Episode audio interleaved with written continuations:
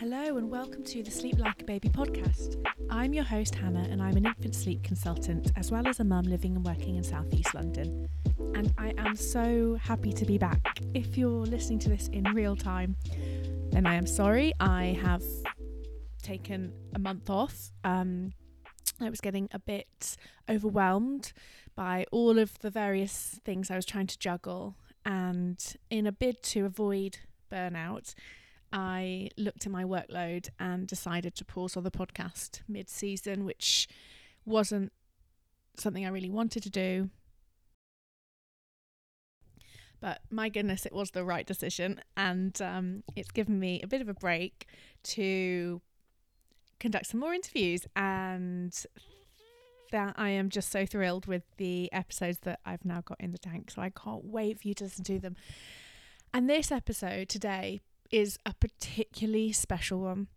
It is probably the most enlightening and informative conversation I've had with any guest on this podcast. I am a huge fan of Zoe Blaskey's. She runs the Motherkind podcast, which I'm sure many, many of you will be more than familiar with. It's the number one parenting podcast in the UK. She's had over 3 million downloads. It's been running for five years, and she's spoken to hundreds of experts and incredible thinkers about motherhood, parenting, psychology, you know, this whole spectrum of life. And she is such an amazing communicator in the way that she explains and kind of goes into the complexities and intricacies of maternal guilt and shame and matrescence and all the things I am just so fascinated with. Um, really is a treat to listen to. And I just want to say thank you to Zoe. So there's a link to her website in the show notes. And I'm not going to go into too much actually in this intro. I think we should just get to it because um, I don't I can't say anything better than Zoe already has done in the episode. So here we are. Maternal guilt and shame and everything else in between.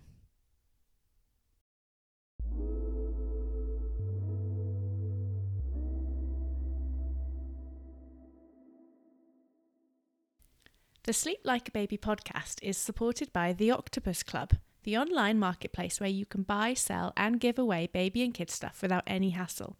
If your home is piling up with toys, clothes, and bits of kit that your little one no longer uses, the Octopus Club offers an easy, environmentally friendly way of selling or donating things to other families. And if you're on the hunt for high quality second-hand goods, this is the place for you. Honestly, the stuff on there is gorgeous. Check them out on Instagram or go straight to their website, theoctopusclub.com, to sign up today.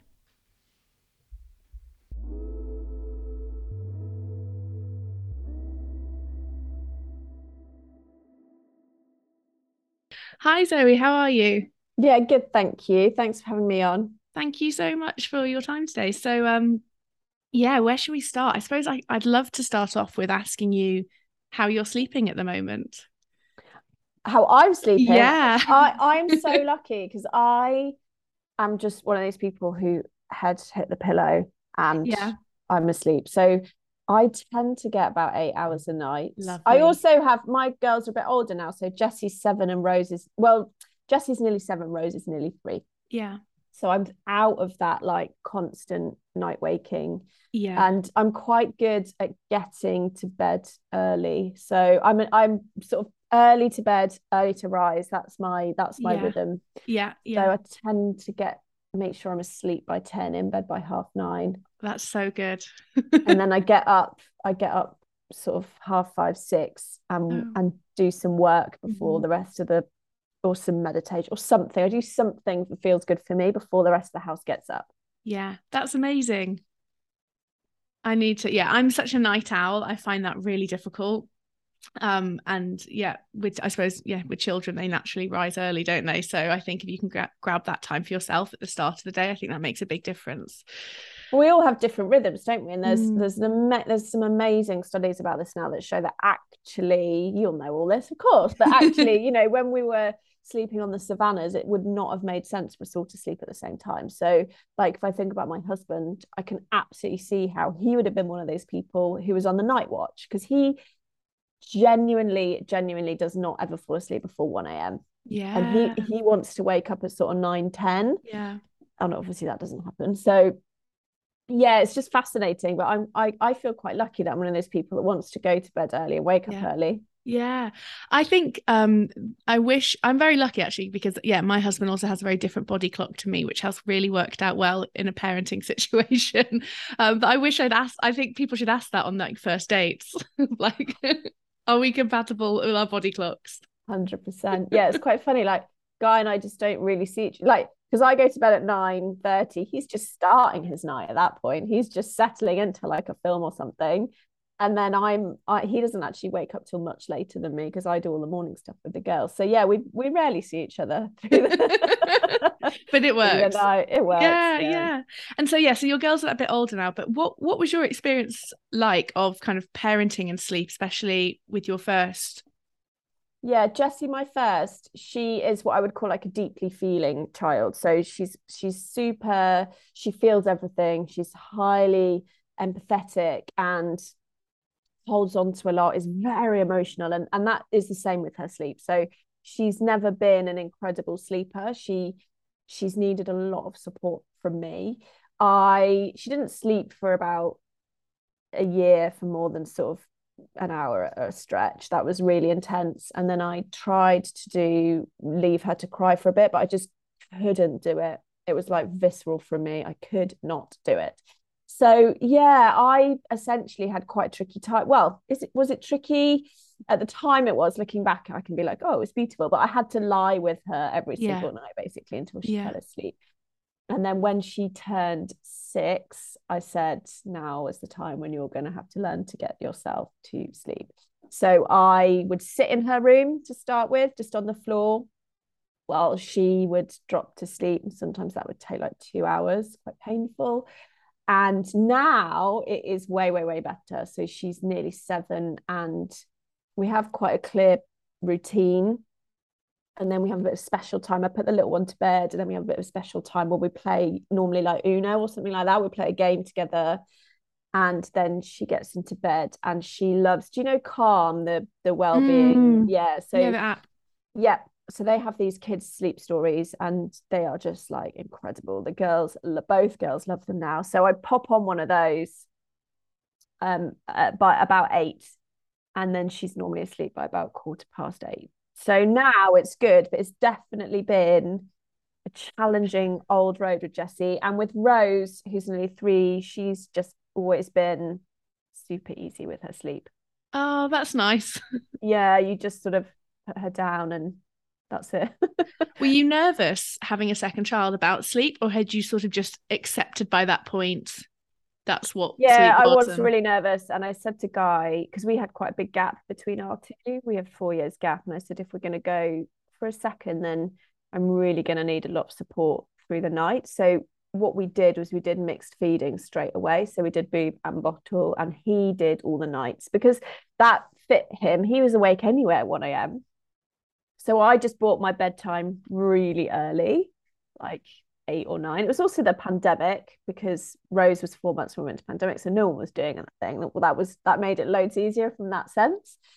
So I would just go to bed super early. He would do all the night feeds with Rose, and in that way that they got really, really close. I'd say he was more bonded with her in that first year than I was.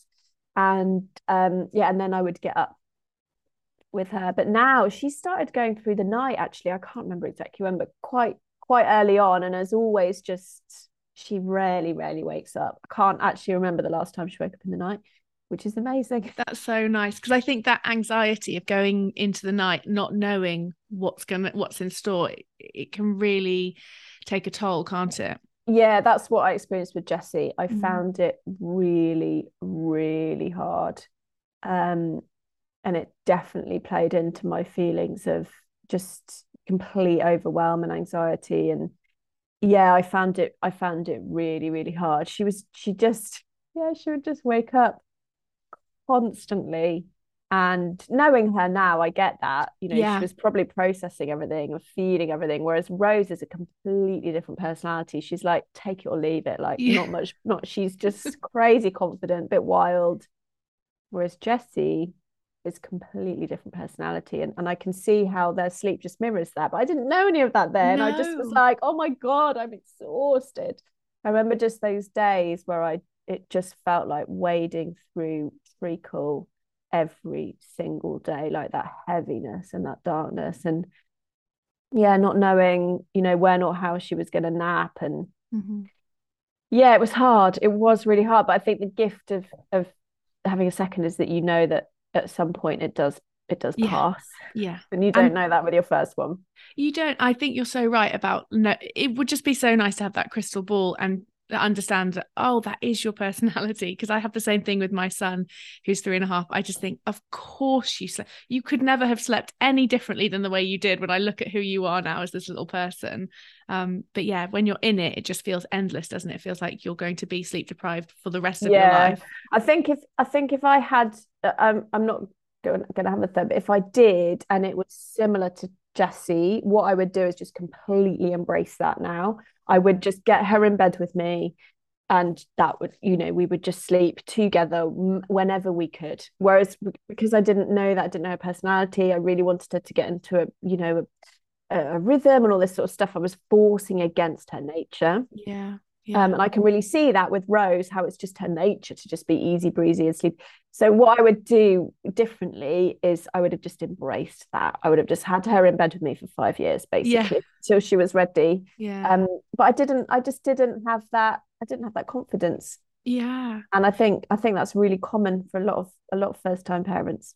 Definitely, definitely. I I really relate to that, and I suppose that's why I think the subjects of guilt and shame and sort of self blame and things are so important when we talk about sleep because oh, did what did you that that sense of responsibility I suppose that lots of us feel about how our children sleep uh, can kind of tip into maybe guilt over it or that, that we're doing something wrong? Did you ever feel that? I did I ever feel that I was doing something wrong? I think I think I just I just wish that she would sleep. I, I never, I don't remember ever thinking that there was something wrong. I was just like, I just want this baby to sleep for yeah. more than like two hours at a time. Yeah. And I do remember like inhaling sort of books and content and, and trying to and trying to figure it out. I don't remember ever feeling guilty. The only time I felt really guilty was when I tried to do sleep mm. training and I was like, this just my husband was really strong on it. He was like, come on, we just need to leave her to cry for a bit and it will be fine. And, and so I was like, okay, let's give it a go. And I just, I just couldn't do it. I just couldn't do it. And and it was it was a real source of tension between Guy and I because he would be like, right, so we've got to leave her for two minutes. And after like two seconds, I would be in there picking up. He's like, it's not gonna work. And I'm like, it's not gonna work for me. I can't I could sense that she was um, highly attuned and emotional, and just that was just I'm not, you know, that's just my experience of it. Yeah, I think if I'd tried it with Rose, it would have, you know, she wouldn't have cared. To be honest, this is um, the thing that I think that is really true. I think, um, you know, I'm uh, what I do is I offer uh, alternatives to to that to sleep training to cry it out because um you know, I understand the moral argument and I understand why people feel strongly about different sleep strategies, but ultimately, I would say that 99% of my clients and sort of people I I've got to know in this space do so because it is what they feel is right for their child. Like I don't think it's always this big moral judgmental argument about what is wrong, what is right. I think there is often just a feeling that your child it's not for you, it's not for them and you just have this sense that that it's not going to work anyway. That's and actually over half of my clients have tried it and it's not worked. So you know it doesn't work for everyone and it's it's absolutely fine if that's not for for your that particular child. Yeah it's it, the, the way i see, i mean the way i see sort of mother i mean i i work and speak to specifically the experience of mothers and motherhood but of course is this is for all parents is that i feel like a really big part of that matrescence period where we're becoming a mother and we are stepping into our power more and we're learning to trust ourselves more. It, it it's it's across everything isn't it? It's across how we birth how we handle the newborn sleep whether we breast whether we bottom i feel like just of course there are myriad opinions there are studies. You can always find one study and then another one to counter it. You know that's just how it is. That's how it is with actually a lot of things in our world mm-hmm but I think the, the, the trick is and the key is like, can I tune into what feels right for us? And of course, mm. that might change. You know, that's that's that's good too. But I think when you can do that, then you can soften a little bit of that that outside noise of how you should be doing something. I think where that can get really challenging is if you and your partner maybe have different views, which is what I experienced around sleep training um, then it's all those sort of relational re- relational skills that come in around sort of communication and compromise, which is really really hard when you're also exhausted. Yes. So I think I think it's a I think it's a really really really challenging challenging time and challenging thing. Um, but I think it's really about tapping into what is right for our family, and that's not just with sleep; that's with everything, and that's really what what parenthood and raising children ultimately you know you're being asked to make choices multiple choices probably hundreds of choices if we think about it every single day mm. and you have to find a way to figure out your way through that so that you don't feel constantly guilty about the choice that you didn't make or guilty mm. about the choice that you did make or make a decision and then waver on it or make a decision and then someone says oh don't do that and then you freak out about it. If that's your kind of mo it's it's going to be really really really hard. Yeah. So it's it's it's it's like a foundational skill really i think of of of having to grapple with all of this content and information. Because remember we're the first generation of parents raising our children with access to billions of opinions at the touch of a finger in our back pocket. Now our parents didn't have that. We are the first generation. We're a big experiment. So i think i think we have to get really good at silencing out making a decision going with it silencing out some of that noise changing it if we need to. Otherwise yeah you're going to spend the whole time feeling confused guilty overwhelmed. Yeah so how how did you and and your husband guy then navigate that clash of the sleep training at the time uh it was hard it was really hard. Mm. So essentially, I felt so strongly, I felt so strongly about how I wanted to handle her lack of sleep that Guy said, okay, you handle the the sleep and you can be fully responsible for that. You're going to choose to lie with her every night for two hours. I'm not going to do that. And I said, okay. And then he took up extra responsibilities in other areas of the household. So I didn't try and change him. I didn't say to him, no, we're going to do it my way and you have to lie with her for two hours a night. Yeah. yeah. Um, because I he's quite a strong personality. I don't I don't think he would have done that anyway. So I, I just felt so, so, so strongly about it.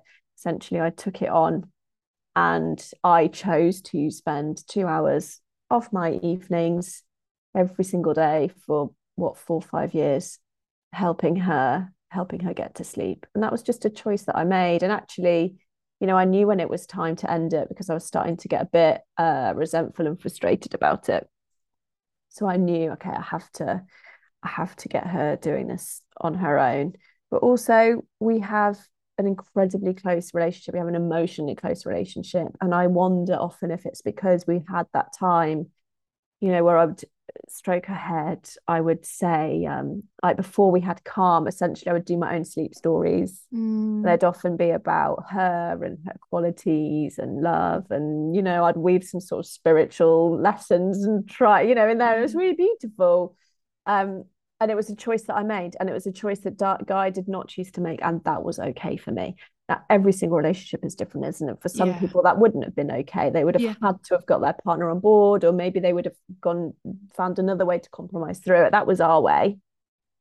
But I think it's really common. You'll know better than me. I think it's really common for two parents to have completely different views on how to handle sleep, on how to handle weaning, on how to handle school, on how to handle homework, discipline, you know, all of it. Everything, screen time, screen snacks, time. everything, like all of exactly. the little things. Yeah. It's just that some, like you say, because you're exhausted, because at certain points sleep might take over your life, that can become the battleground, I suppose. But actually, there's constant kind of collaboration and boundaries and yeah. it's just it's and i think i think it's a skill as well to be just like we did in that sleep example like i feel really strongly about this so i'm going to step up and parent in this way i had his support but i didn't have his presence in that so he wasn't like don't worry zoe I'll lie with her tonight. And it actually got to the point where she wouldn't let him do that anyway. so, so yeah. but there are some other things that he feels really strongly about. I don't feel as strongly about. So I'm like, cool,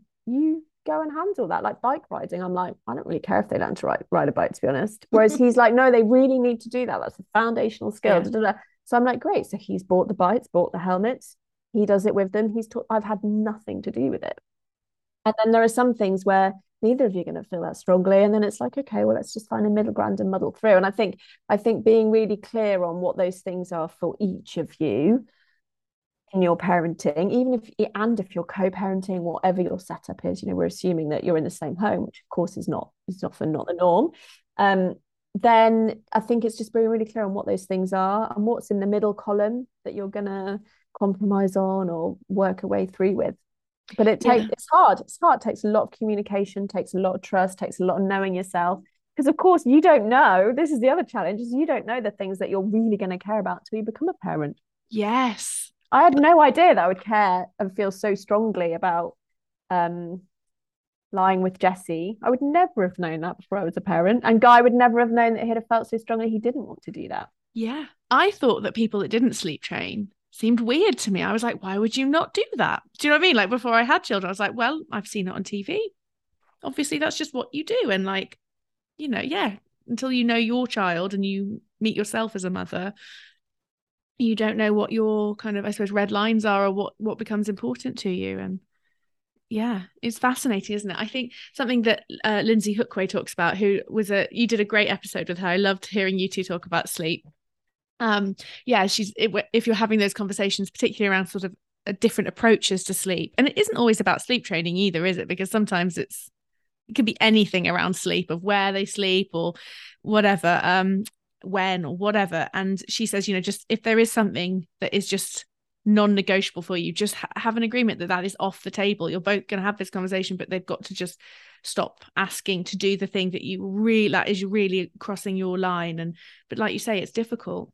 Yeah exactly. That's ba- that's that's exactly it. That's what um boundaries are. boundaries are. Yeah exactly. My boundary hard. was my boundary yeah. was i'm going to do this with jesse and it, you know actually i still get why you you know i get it it's really hard. I don't want to i basically didn't have an evening for like five years because i would lie down with her from seven till nine and then i would go to bed. Yeah. Which was hard because i was also trying to grow my business and a lot a lot of people will do that in the evening and so i lost that time. Um so yeah it's really hard it is really hard. This is why i'm so passionate about offering mothers you know really simple coaching tools and ideas that they can bring into their you know family life their home life and their and their work life to help them navigate some of this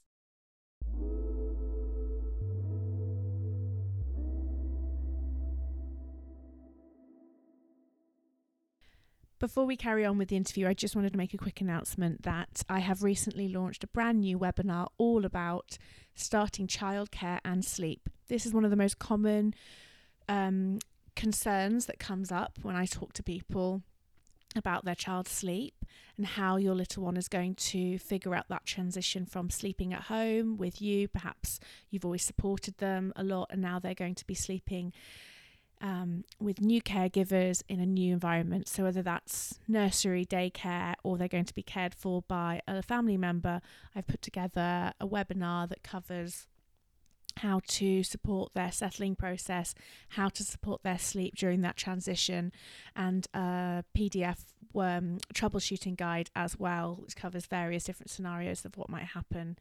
Um, but essentially, you know, I just want to reassure anyone that you don't have to make big changes before your child starts childcare. But there are a few pointers in this webinar that help you navigate that new stage as a family All the details are linked in the show notes, or you can find out more at my Instagram at Little Nest Sleep.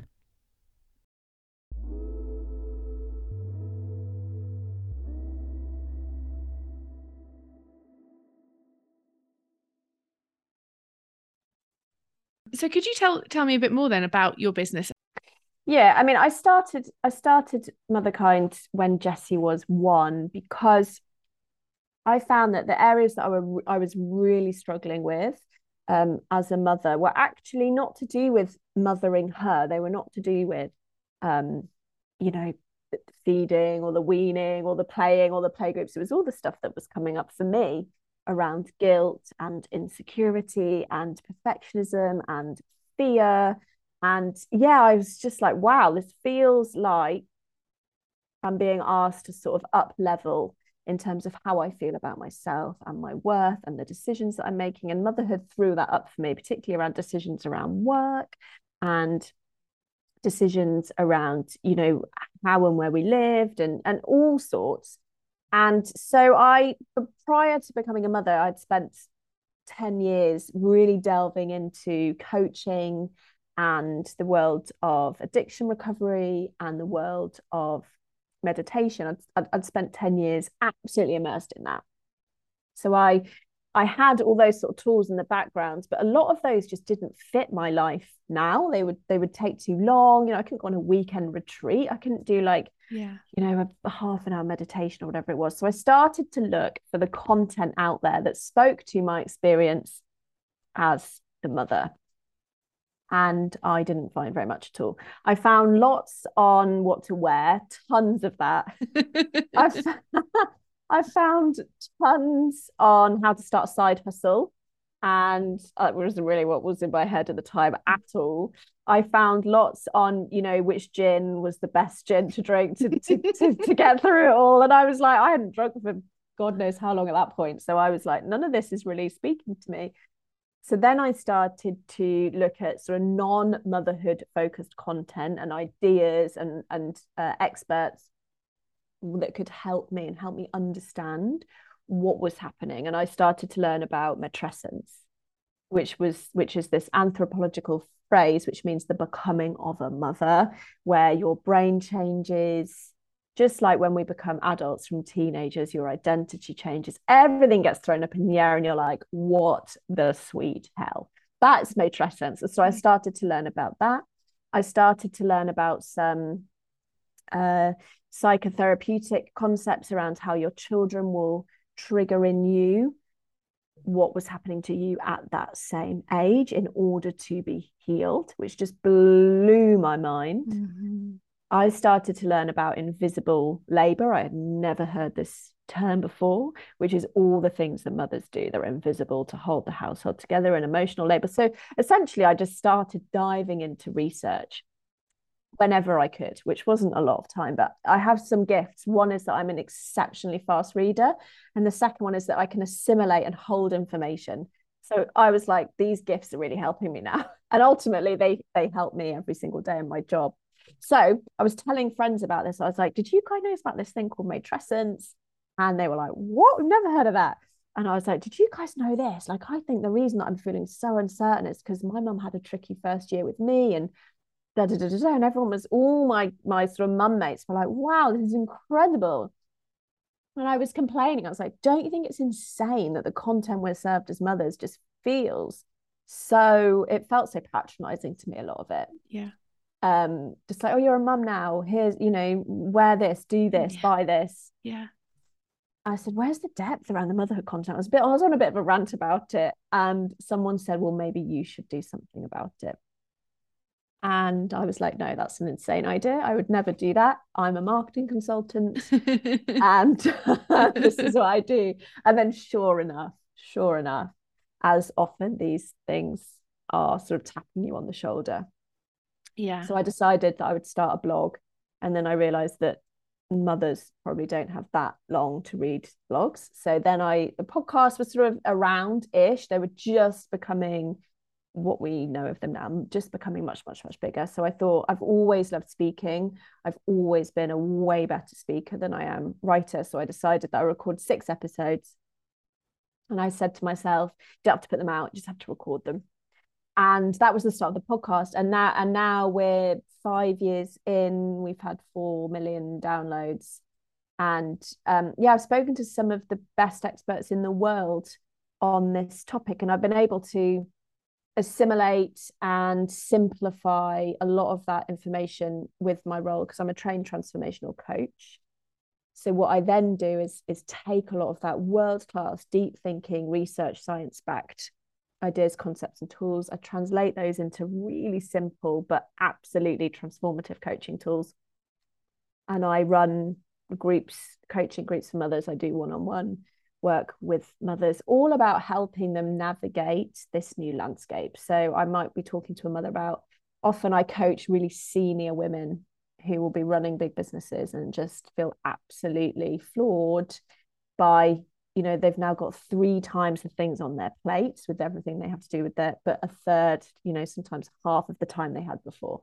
Yeah. So how on earth do you square that circle. So i coach mothers on that. I coach mothers often on what comes up for them around their mindset their beliefs how they feel about themselves in in their lives. So that's that's what I do in totality. And and the big sort of vision is is I, w- I want to see every single mother feel supported and empowered and inspired through her motherhood journey whatever that looks like for her. For some people that might look like quitting a soul sucking job in order to just stay at home and nourish her little babies. For some mothers that might look like for the first time ever finding work that lights her up. For some mothers that might mean you know deep more deeply committing to her relationship and looking at her fears around that. For others that might mean leaving a relationship that doesn't fit you know there's there's there's I've coached mothers on every single possible iteration. Yeah. and um but it's all about at its core it's all about helping mothers to feel within deep within themselves that they they are enough and that they are the perfect mother for their child and their child is the perfect child for them. And that ultimately you know this motherhood is an opportunity to completely transform in an incredible way you know who we are and how we show up. Yeah. I, I I do think that that word transform is so important because you're right when we talk about um like new maternal identities that's like a conversation that you hear a lot oh my whole identity has changed and you're right that results in conversations about whether you should wear like a puffer jacket or a leather jacket now you're a mum you know that's so surface level about what does your identity look like? And are you a cool mum or are you like a you know a super mum or whatever that is? And it's so it just doesn't touch the you know it's it's just so surface. Um and when i learned about when I heard the word matrescence, and actually it was probably from your podcast, actually, now I think about it. Um, uh, it was just like this light bulb moment of like, yeah, that's that is it. It is not uh that my hips are now like a little bit wider. like that's really not what's going on here. It is that my whole body has changed, my brain has changed my my social structures my everything it, it is it did feel like adolescence but more intense in a different way. And yeah and i i also think it's so important to talk about that invisible the, the invisible labor as well. Um it's it's such a huge thing that we don't talk about enough i think. Um and again probably i learned that from your podcast you know uh, so much still you know i i still often just feel like so much of the work we do is unseen and i think that comes up a lot with sleep as well because like you were saying you know every night for 2 hours you were with rose. And these aren't necessarily things that i think our culture celebrates or even recognizes and actually a lot of the time if if you are someone maybe with a deeply feeling child or they've got particular health needs or that's they're just going through something and right now they just need you a lot in the night. A lot of uh, mothers will hear the message well then you need to change that. You need to fix that. Um you know um why don't you just leave them to cry for a little bit? And if that's not what is your gut is saying is the right thing then that you feel even i don't know you feel invisible like the work you're doing is not valued it's not seen it's lonely you know those hours in the night where you're feeding a baby it, they can be they can be magical they can be beautiful and they can also be really lonely and if yeah so i think sleep is a big part of that invisible labor for a lot of mothers 100%. 100%. And I think as well, that's where it's about, you know, knowing that we are where we are societally. Mm. And it isn't recognized, and it is, mm, for the most part, completely invisible. It isn't celebrated. No one was saying to me, It's really incredible what you're doing. Definitely yeah. not Jesse. Definitely not anyone around me. Most people around me were going, This is insane what you're yeah. doing so but that's where it comes back to you know a huge part of that transformation for me has been really validating myself and i just kept saying to myself i know that this is an amazing thing that i'm doing i know that this is you know really going to support her in in years to come and actually sometimes i would think isn't it amazing that i get i just would try and reframe it for myself like i'm getting two hours just to regulate i would if if i wasn't here i would be working i'd be on instagram i'd be doing a podcast, I'd be on emails, I'd be watching some crap on telly, you know, whereas I'm here, there's I literally cannot do anything. So I would start to build in like a little meditation practice to it for myself as well. So I think I think it's all about knowing that we are where we are and understanding that having the awareness of that it is invisible what mothers do is generally not celebrated in the home or outside the home know that. Also, know that you can validate yourself. And that is so important. You can know your values. And that is like a real guilt buster. Yeah. You can be like, I know that my values are X, Y, Z. And that takes a bit of work, you know, to figure out what those are and what's really important to you, but is really important. And then think, okay, I am really parenting to the best of my ability, obviously not perfectly, To the best of my ability, I'm parenting in line with my values. And really give yourself that validation. You know, make sure that you take a bit of time at the end of every day to jot down what you did right. Mm. You know, because we just don't do that. And then we forget it. You know, our brain, our brain's actually wired not to focus on that stuff. Our brain is wired to focus on what we do wrong. It's just a, it's it's an evolutionary um it's it's the way we're wired from an evolutionary perspective.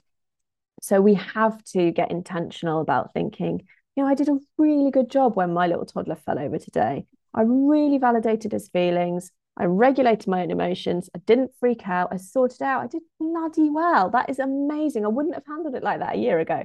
You want to write that stuff down. Yeah. You know, I did such a good job today. I tried a new meal for them, or I, you know, gave myself a sit down when they were watching some TV and I didn't rush up and, you know, rush around the house and go crazy. And I felt really regulated. You've got to be capturing all of this yeah. stuff because no one else is gonna, no one else is going to is going to do it. And that that really starts to form the basis of a of a higher self-trust, of a higher esteem, of more confidence. But we have to do it. Do you think that's where guilt comes from a lot then for mothers?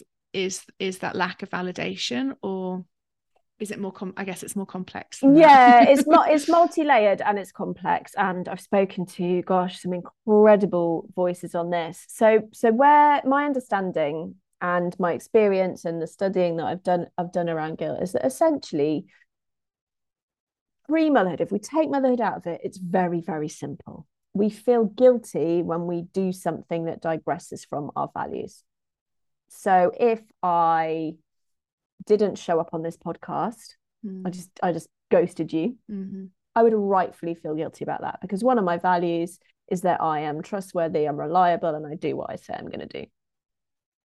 So that's guilt outside motherhood. I'm just going to start there and then we'll weave in why motherhood makes it also complex. It's functional essentially, isn't it? Because it's a function. It's a function. We're, we're, every single emotional feeling serves a function. Mm-hmm because that's how evolution works, right? So guilt was there so that if we did something wrong, we would go back and repair it and we would learn for next time. Shame is different. Shame is where we do something. And so in that example, if I ghosted you for this podcast, I would think I am a bad person. Mm. I am wrong for doing this and we really go into people talk about that shame spiral and Brené Brown talks about this amazingly getting stuck in shame which is where you feel bad as opposed to guilt where you're like I am a good person who just couldn't show up today for whatever reason on that podcast and I'm going to fix it so that's guilt mm-hmm. shame when we become mothers the two guilt and shame get very intertwined. Mm. So we tend to do something like, you know, what might it be? Give the milk that was too hot for the baby, and the baby hasn't get ah! and you're like, oh my god, I've just essentially burnt my baby's mouth because I the milk's been too warm. I'm sure every single parent's had an example of that where they've tested mm-hmm. it and gone, it's fine, and then it wasn't oh. fine. Shame is like, I am a bad mother. I am a bad parent. And that's really common to go into that spiral. Mm.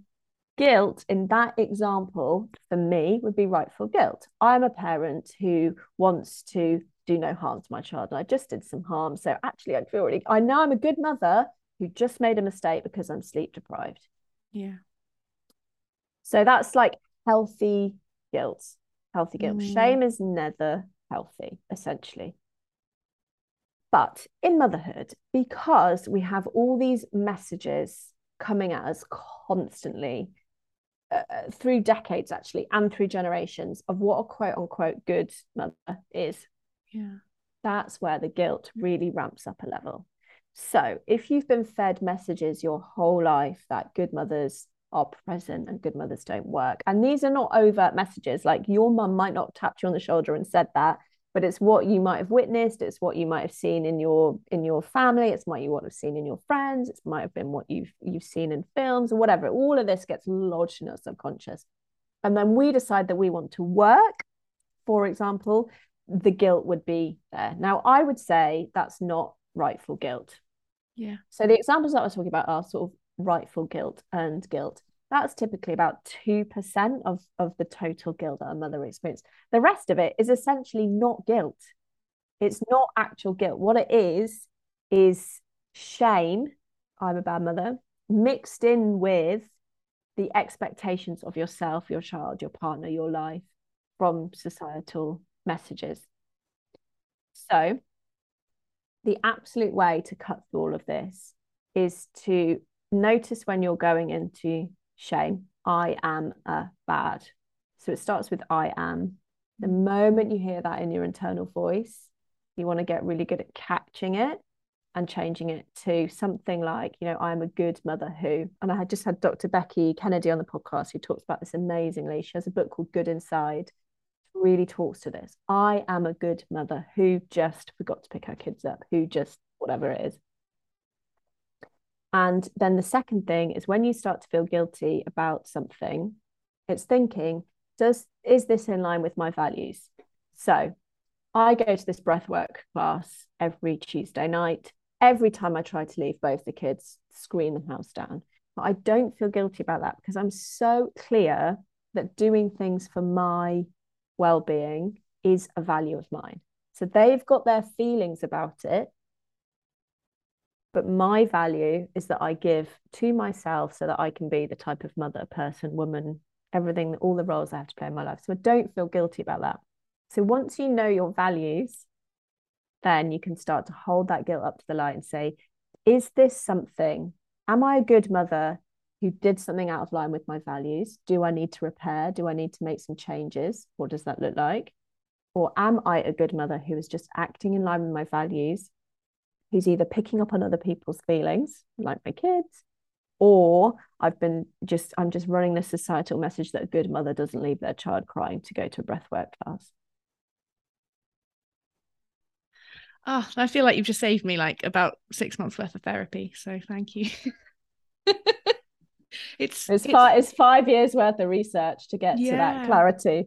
Yeah, it's so true. And I think when we obviously there's a lot of stuff out there normalizing mum guilt, right? But I suppose what we're actually doing is normalizing mum shaming and and saying it's okay to stay in the shame spiral. That's that's your that's normal. That's part of your experience of motherhood is, is living in shame. I feel really strongly about this that that I really want to try and break this idea that when the baby is born, the guilt is born, which is, you know, I've heard people say that. I've heard really well-known people say that. And I want us all to challenge that guilt because when you feel guilty, you can't access the you can't access the strength within you essentially. When you feel guilt or particularly shame i am a bad mother who you you cannot then show up in that next moment how you want to. It's it's very depleting and it squashes your it squashes your esteem and then you're going to start changing your behavior. So you know in that example of the breath work it'd be very easy for me not to go. It'd be very easy for me to be like oh no no i feel too guilty leaving. I'm going to stay. And then what happens is over weeks months years i get more and more and more depleted until i'm essentially a screaming banshee at my kids. I'm resentful at my partner all because I decided in that moment, which then of course becomes cumulative moments, to to push my needs down because I felt that guilt. Whereas that guilt was never mine in the first place. Never mine in the first place. Because my value is that I'm a mother who looks after myself just as well as I look after my children. Yeah. Once you have that clarity, and it's hard, particularly if it goes against societal messages or family messages, or your children have feelings about that, which of course they will. Yeah. Actually, and they're allowed to. Yeah. Of course they're allowed to. Yeah. It's great for my kids. And what am I modeling to them? I'm modeling to them. And I always say, you know, I can see you're upset about this. I can see you don't want mummy to go. Mummy needs to go and do this for me and I'm sorry that you're not happy about it. I can see you really wish you really want me to stay. I, am not like shut up, you're being silly. I'm like I'm, I'm yeah, I'm validating what I'm saying, yeah. and and I'm going, and you're going to be fine. Yeah, that's where resilience is built. We don't build resilience mm. by caving to our children's needs yeah. or our partner's needs every single time. Of course not. We build resilience by saying we can do this hard thing. I come back, and we're all fine. And over time, that gets easier and easier, which of course is what's happening on a Tuesday night now. They're like, oh, are you off to, are you off to your breathwork class? And everyone takes Mickey uh, that I need to go and learn to breathe. And why do I pay for that? it's become a bit of a family joke, but I, I absolutely love it. But you know, you can insert anything in there. You can insert going out for a glass of wine with your friends. You could insert, you know, a yoga mm. class. You could insert going to sit upstairs in the attic and reading your book for half an hour. You could, yeah. it could be anything. Doesn't matter what it is. Um, but it's it's what are your values? Yeah. and if you're if you're doing something in line with your values you have nothing to feel guilty about. Yeah. I um i read uh like a thing on instagram from um Libby, who runs the Diary of an Honest Mum account, and yeah. it really stuck with me that she said, you know, we talk so much about you can't pour from an empty cup, and the insinuation is therefore like you need a full cup in order to pour for others.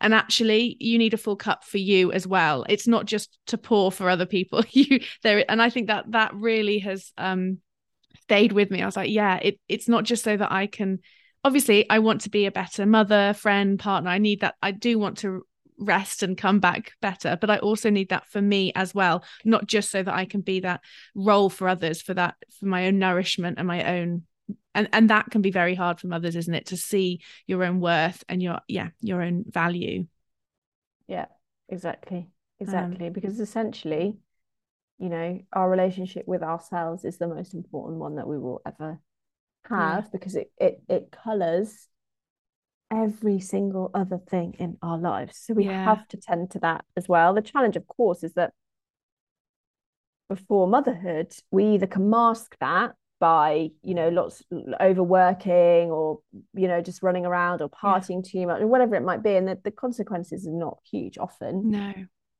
the challenges in motherhood the rubber really hits the road where you're really going to get to see what your relationship with yourself is like and how comfortable you feel um tending to your tending to your own needs because if you if you don't it's going to become really clear really quickly that you mm. feel more comfortable just giving giving giving giving giving to everyone yeah. around you and ignoring yourself and the cost of that yeah i've just started reading um the book um rest is resistance by Tricia oh, yeah. Hersey. i don't know if um maybe you've already um spoken about this but um and it's really really making me rethink a lot of things about how i feel about sort of yeah hustling and doing and doing and doing and giving and giving and and I'm such you know I'm a Londoner. I'm you know I came a bit like maybe like you I came before motherhood. I had a very busy demanding job. I put a lot of my I don't know if you felt this but a lot of my worth was on my achievements and my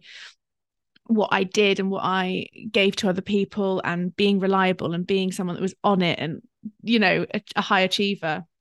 And then uh, I felt like in motherhood that has not served me. That that that mindset has not um has not led to yeah has actually led to feelings of guilt and shame and and um burnout and all of those things.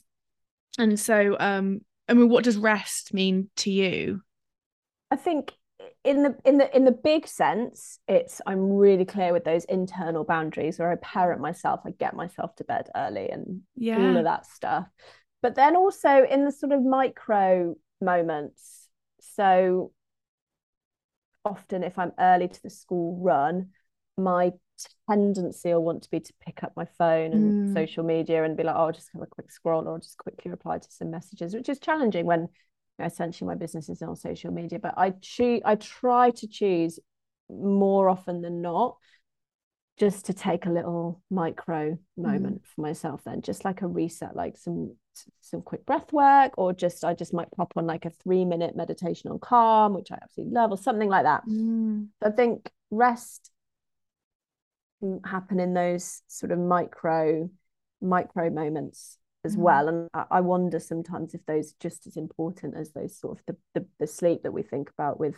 with mm-hmm. rest and i think what you're what you're talking to and i haven't read that bit but i do i do know that person mm. and how they speak and think and i think rest is almost like a it's a way that we approach our lives isn't it like mm. i am going to restore myself just as much as i'm going to push myself and actually, the studies around how much our brain needs rest in order to perform at its best are sort of mind blowing.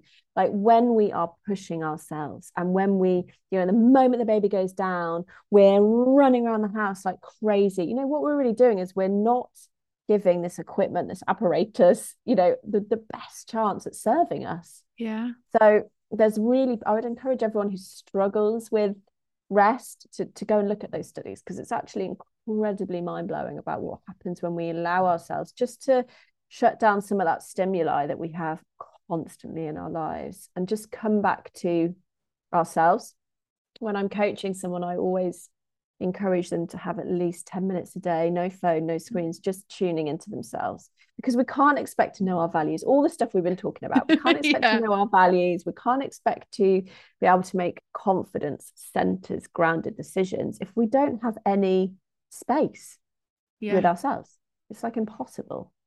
So yeah, it's really important. It's really important for me that I try and I try and be really intentional about it. Of course, imperfectly, and you know, often I do just pick up the phone. But when I'm like, no, Zoe, you really need just five minutes, just centering, grounding, calm your nervous system, calm yeah. your nervous system yeah. right down. Yeah.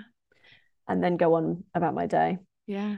I do feel though that yeah, that motherhood one of the best things it has done for me is slow it has slowed me down and i think there can be especially when you've got a very young baby i see a lot of a lot of stuff on social media about like you know if you can uh, stop contact napping or yeah get your baby into a strict routine or whatever it is. There's a lot of pressure on mums to get all of the cot naps and all this stuff happening. Then you can do more. You can work out. You can you can clean and do all the things and be the person that you're supposed to be.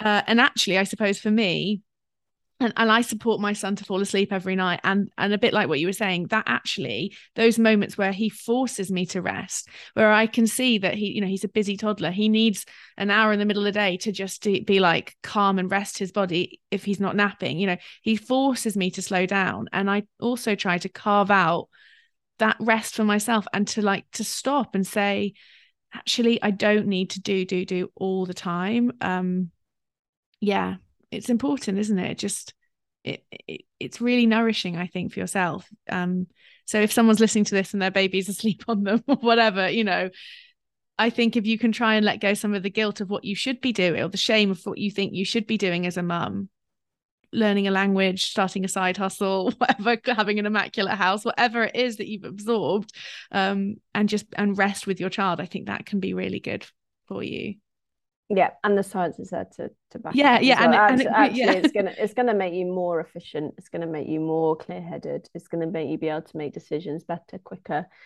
faster because that's what essentially we need we need that. We need those moments when we're we're not stimulated. That's also where all creative thought comes from yeah. So, you know, lots of mothers will be thinking, okay, I want to maybe do something different with my career. Maybe we want to move area. You know, all these creative, big decisions that we have to make often during those early years, we can make those far more effectively with stillness and space and allowing our brain to allowing our brain to rest as opposed to constantly consuming other people's ideas and opinions yeah oh yeah it's where i do all of my all of my ideas come from though like i uh, nearly if you see my grid they're almost almost my posts are almost always written at like 8 10 10, 10 past 8 or whatever because that's when i've come out of my son's bedroom feeling like oh i want to say this i want to say that you know? Yeah got, it's I've why got... it's why most people have their good ideas in the shower because yeah. you, you haven't got your phone with you you've just got you you know and your thoughts and there's nothing else to do in there. It's exactly the same principle as when we've got got little people sleeping and resting with us. Yeah. And um so Tricia Hersey was just on Glennon Doyle's podcast and um yeah and she was talking about how rest was also like a sort of a it goes against i think everything we've been taught as as feminist culture you know which is like women have to work and push and actually like this kind of hustle grind culture is actually a part of the patriarchy which essentially hates you hates mothers you know hates everything that we do. And so it is that kind of uh it's rebe- it's a rebellious act. Yeah because an exhausted mother is a very easy manipulated mother. Mm. an exhausted yeah. an exhausted depleted mother yeah. is going to play into it's not going to be a problem is going to go yeah great idea. You know i'll do that extra hour at work. Yeah. no problem. Yeah. Yeah no problem. I'll do that. No problem. Yeah i'll pick up all the invisible labor. Yeah. not a problem. Don't you worry about it male yeah. partner. Yeah. Whereas whereas if we're rested we're far more able to access that empowered part of mm-hmm. ourselves that boundary part of ourselves. Mm. so it is absolutely an act of resistance and you're going to have to battle against all of that conditioning that says that you're lazy that your house is too messy that you need to be cooking something all the other th- you know all those messages that, that we've absorbed. So it you know absolutely absolutely it's an act of empowerment and resistance to make sure that as mothers we are you know rested and centered and grounded and empowered and we know our values and we're going to refuse to let guilt keep us small. We don't need any more mothers who are small and guilty and anxious. You know, gosh, like that is just, it's so easy to get to that place. What we need is this army of mothers that you're working with, I'm working with. You know, gosh, there's, there's so much, there's so much energy around this movement now. We need mothers who feel confident and empowered and strong. Mm and yeah can lead in our homes and outside our homes. Sometimes i think i'm yeah i definitely feel often that i am supposed to feel guilty and then i feel guilt for not feeling guilty sometimes which is another layer yeah well that's that, that just shows you doesn't it? The depth yeah. the depth the depth of that conditioning. Yeah yeah. Because actually before we started recording i was telling you that i felt guilty because I, I haven't released a few podcasts in a while and I was thinking about when you were saying, I was like, I actually don't feel guilty or I, I, I don't feel shame about that because actually I very purposefully put it down and I looked at my life and I looked at my load and I thought, what are my priorities? But I feel like I have to say that guilt. I have to express that guilt, but I'm not guilty. I'm not ashamed of it. it it's absolutely fine. You know, it's, yeah, it's just. Well, that, that's, that's exactly what we've been talking to, isn't it? Yeah. That you, you knew your what your values were yeah. what your priority list was what yeah. was important to you and then and then when you have that awareness when you have that knowledge there is no guilt it's yeah. when you don't have that knowledge and you put the podcast down then that guilt might voice might yeah. come in so yeah, yeah. it's that little bit of work that you did before you made that decision or maybe it was a reaction i don't know but the fact that you you knew that like actually these are the balls that i can't drop this is what's really important to me and my value is is that i'm present for my family and my life mm. over my business that might be one of your values so then it's something to be celebrated yeah right because living in line with what feels yeah. right and important for you as opposed to something to feel guilty yeah. about Oh, thank you so much, though. This has been, yeah, such an enlightening conversation, and and I do just love how you put how how you communicate all of it because it makes so much sense.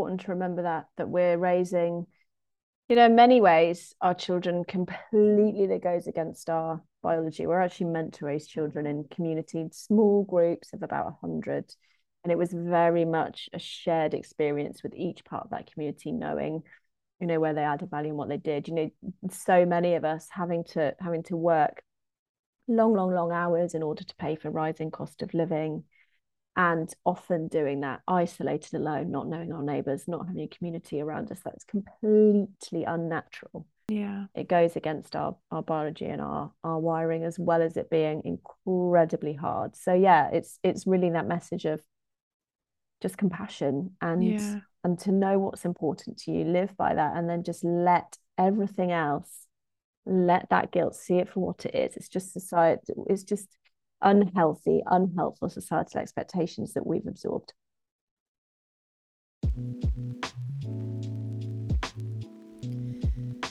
That episode really has influenced so much of my own thinking about motherhood and something I have really struggled with and something's really come up for me since becoming a parent is just how loud and aggressive my inner critic can be at times.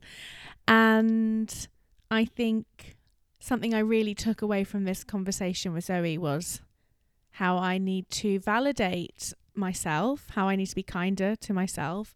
Um, and I really love how she not only reflects on this and is so beautifully explains the cultural and social kind of context of maternal guilt and shame and self criticism and helps us understand why we feel this way. But she also gives some of those really lovely and practical coaching tips for how to actually cope with that. So, making a list for myself, validating the hard things that I've done, giving myself that sort of pat on the back for those what might seem minute kind of successes and small wins that are actually really important achievements that I do with my child. And whether that's I don't know um getting him to eat a new food when he's been going through a fussy period or whatever it is helping him calm down from a huge tantrum in the middle of a supermarket. Whatever that is it's about validating that I think for yourself and giving yourself um, that recognition and and self love and and kindness to yourself, whilst also understanding why your inner critic comes out and where that sort of toxic shame comes from, and to recognize that, and then not live in that space of shame. So, as ever, Thank you to everyone who writes to me and shares their feedback on the episodes. I can't wait to hear what people think of this week's. And thank you again for listening.